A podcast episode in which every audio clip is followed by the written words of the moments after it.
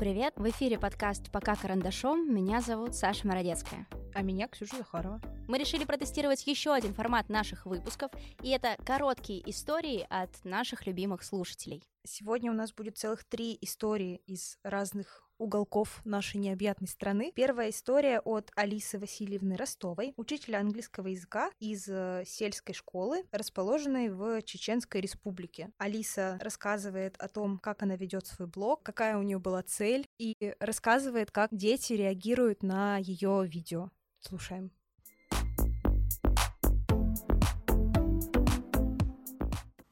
Привет, меня зовут Алиса. Я из Чеченской республики.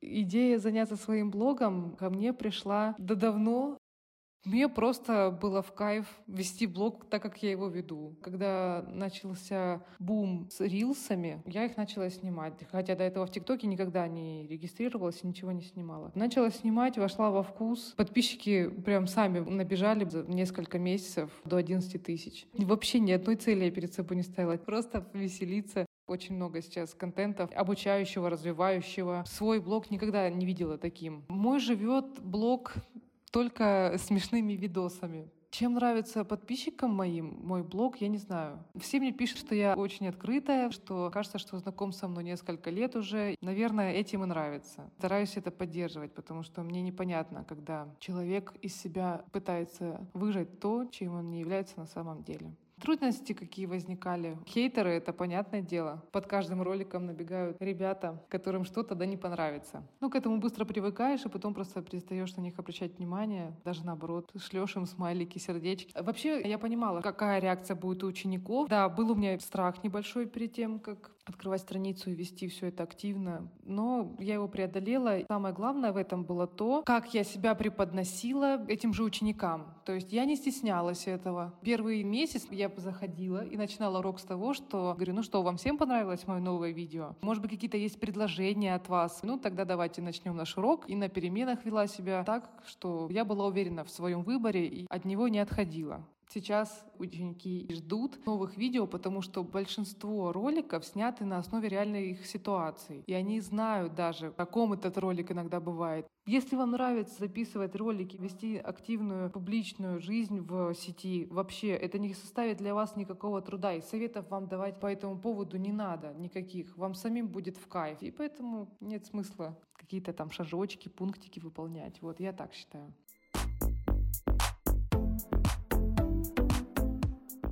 Следующая история от Полины Раевской, учительницы истории и обществознания из города Новосибирска. Полина Николаевна рассказывает о том, как трансформировался ее блог. Слушаем.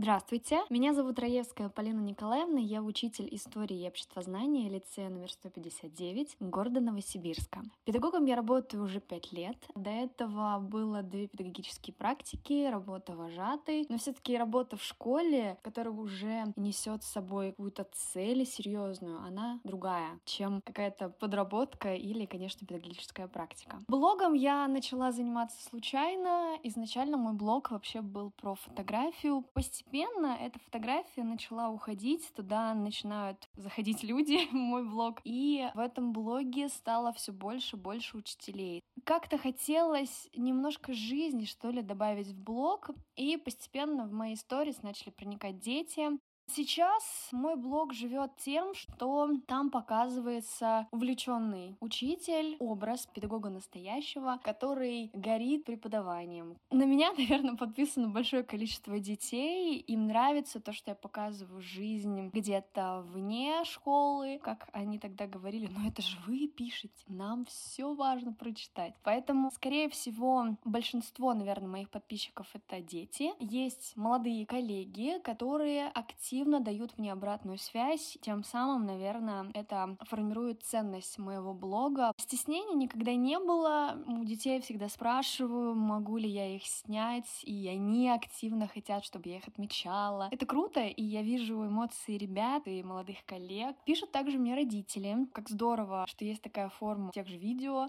что они утром отправили ребенка, что за это время происходит с ребенком, они не видят. И для них это тоже очень важно по-другому посмотреть на свое самое драгоценны. Блог, я думаю, наверное, он не для всех. Если у человека есть отличный бренд, важно не опускать руки, как говорил еще Рузвельт. Именно страха как раз стоит бояться, а вот всего остального, конечно, нет. Важно начать, а потом уже как пойдет, нужно время, силы и желание, а у молодых этого много.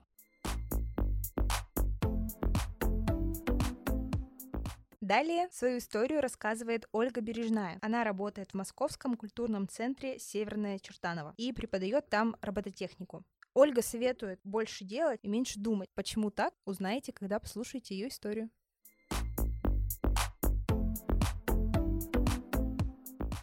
Добрый день. Меня зовут Бережная Ольга, и я из Москвы. Работаю в Московском культурном центре Северная Чертанова преподавателем по робототехнике. В моей студии обучаются дети от 5 до 12 лет. Когда я обучалась на четвертом курсе, мне пришла идея завести свой блог. Связано это было с тем, что в тот момент я активно посещала педагогические мероприятия, различные конференции, выставки, на которых показывали новые технологии, интерактивное оборудование, какие-то игрушки для детей. Мне хотелось поделиться с коллегами своими открытиями. Также я стала чемпионом движения WorldSkills Russia по компетенции дошкольного воспитания. Во время участия я объездила пол России, познакомилась со многими людьми, посмотрела разные форматы и также планировала делиться этим опытом в своем блоге. Но в итоге за три года ведения страниц несколько раз уже поменялась тематика, но так или иначе она всегда была связана с педагогикой. Сначала, конечно, не было совершенно коллег на страницах, были только знакомые. Казалось, что пишу и снимаю в пустоту, но постепенно на этой странице начали появляться единомышленники, и это начало находить свой отклик. Чаще всего трудности у меня возникали именно с написанием постов, так как хотелось делиться чем-то полезным, педагогическим, а такие тексты выходили сухие и безэмоциональные, что абсолютно не отражает меня и мою личность. Я больше про эмоции, про открытость, про новизну, про а, какой-то взрыв, драйв и так далее. Мне это удавалось отражать в сторис, в рилс, в прямых эфирах. Там я больше говорила не про педагогику, а про себя, свой опыт, своих учеников, какие-то забавные ситуации, ну и, в общем-то, другие сферы жизни. В отличие от многих учителей, я не стесняюсь говорить о личной жизни, о поездках, путешествиях, ну и, в общем, то, что не касается профессиональной деятельности. Наоборот, со временем я поняла, что мне мне на эти темы нравится общаться со зрителями намного больше и говорить о них больше, чем о педагогике. И блог стал больше, скорее, личным, чем профессиональным. И, судя по реакции моей активности, моя аудитория не ждет от меня супер полезного какого-то контента, хотя в нашей нише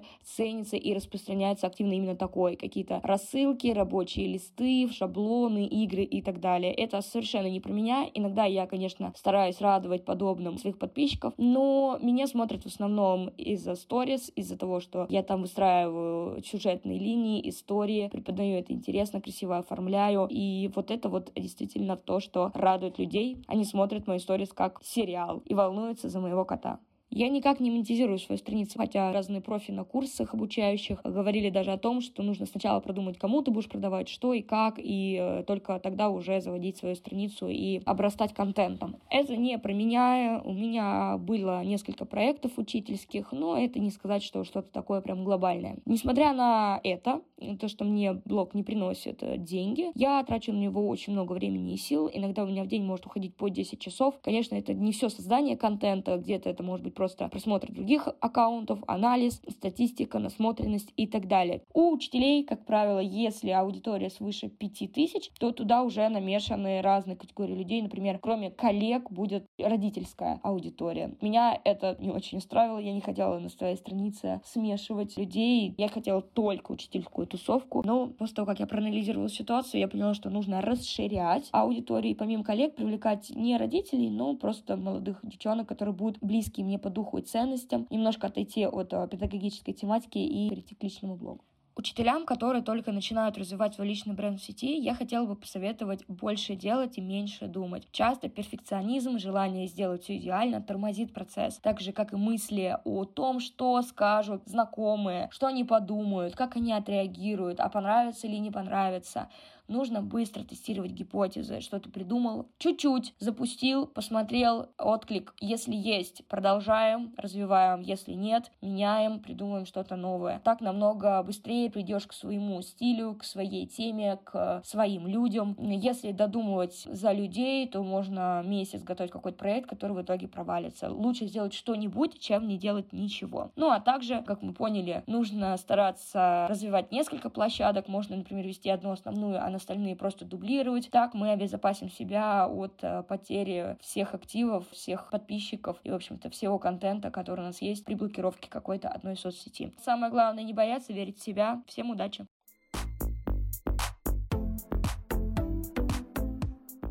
Это был подкаст «Пока карандашом». Ставьте нам оценки на подкаст-платформах, где вам удобнее нас слушать. И подписывайтесь на нас в соцсетях. Всем пока! Пока-пока!